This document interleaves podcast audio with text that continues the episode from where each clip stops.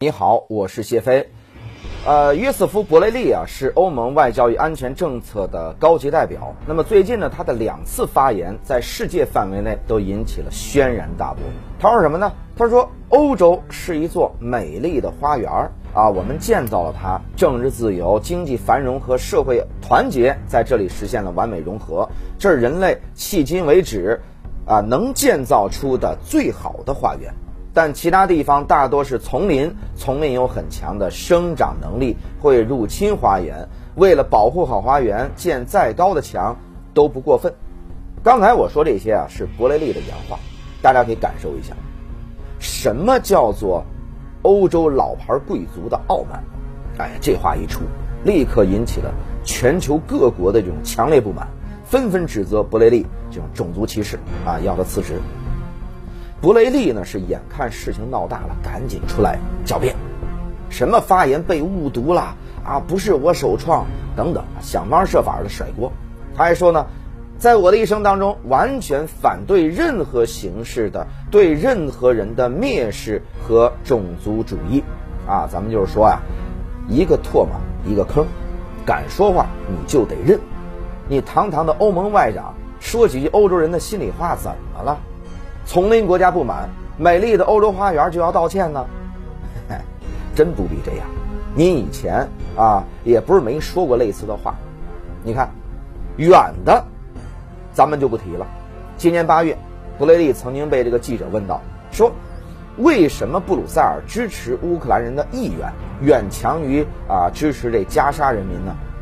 你看，当时布雷利毫不遮掩，说国际政治啊本来就存在这个。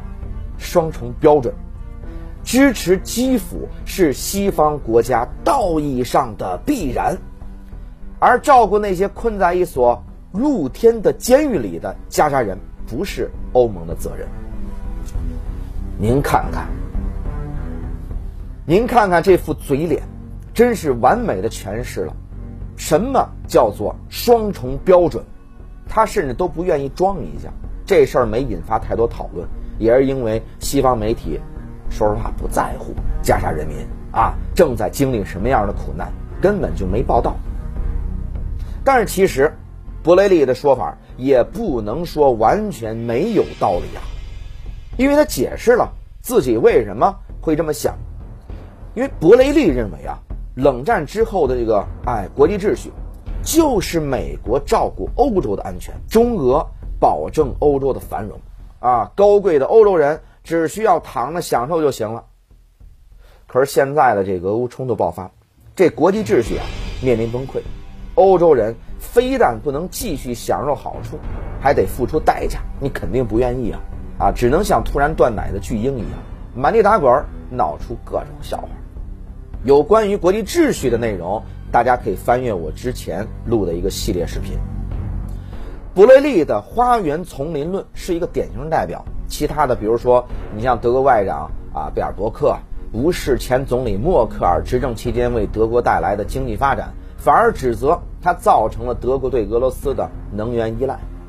波兰呢要求跟美国搞这个核共享，却被美国一口回绝了。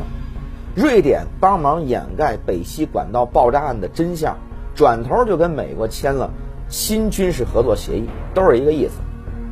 这些欧洲国家既想要美国的强大武力，又想要俄罗斯的廉价能源，还想要中国的消费市场，就是既想又想还想，是吧？可就是没想过自个儿在中间要付出什么。欧洲这片土地几千年来为什么一直没有建立起一个大统一的这么一个国家呢？现在欧盟为什么肉眼可见的走向分裂呢？割裂的地理环境和多民族难以融合只是表面原因，背后还有两个很重要的因素：极度缺乏矿产资源和能源，和昂格鲁萨克逊民族坚持数百年的挑拨离间。没有矿产和能源，意味着欧洲的工业发展极度依赖这个外部环境。啊，德国用了六十多年俄罗斯的廉价能源了，让他们成为全球知名的制造强国。啊，大量工业品倾销到以中国为代表的这个发展中国家，换来了巨额财富。于是呢，在这六十多年内成长起来的这批这个政客啊，比如说像布雷利啊，刚才咱们讲的这个背包客呀，他们这些人啊，就认为这是一种常态，能源是天上掉下来的，天然气只要拧开阀门，哎就有，外部市场你也不用什么精心维护，德国再刁难，发展中国家也得买他们家的产品，毕竟我们欧洲是花园嘛。但是现实呢，却不是这样。您看，这北溪管道炸了就是炸了，俄罗斯的廉价能源说没它就是没了。欧盟搞出再多的天然气限价令，普京也不会服软。德国、法国只能硬着头皮去买美国两亿多美元一船的这个天价液化气啊！国内的制造业用不起能源怎么办呢？哎，只有跑路，有的跑到美国了，哎，有的跑到中国了。就是不会留在德国，继续给德国政府贡献税收。那您说了，这些残酷的现实，你说这欧洲政客世贤，他没想过吗？我觉得可能也想过，但是一来，互联网时代的话语权一直就不在欧洲人手里。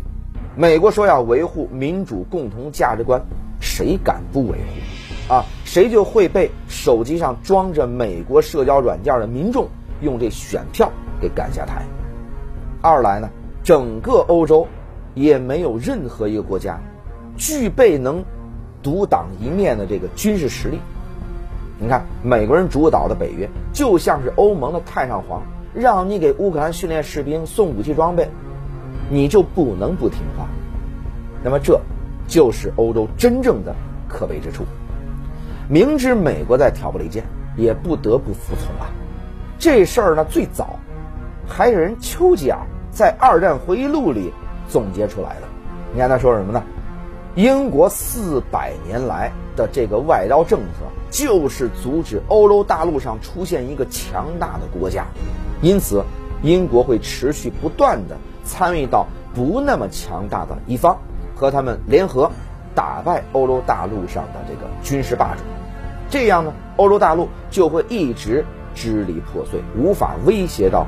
孤悬海外的英国，对同样这孤悬海外的美国来说呢，他们眼里的大陆就不只是欧洲了，而是整个世界岛，包括中俄在内的亚欧大陆。对，您看了，普京执政早期多次表示啊，说要加入北约，要和西方搞好这关系，美国多次拒绝。他们为什么不答应？就是因为西方没了俄罗斯这个强大的敌人啊。就不会有今天的俄乌冲突，美国也没办法从欧洲吸这么多血。现在咱们回头再来看啊，伯雷利的这个花园啊丛林论，是不是就很可笑了呢？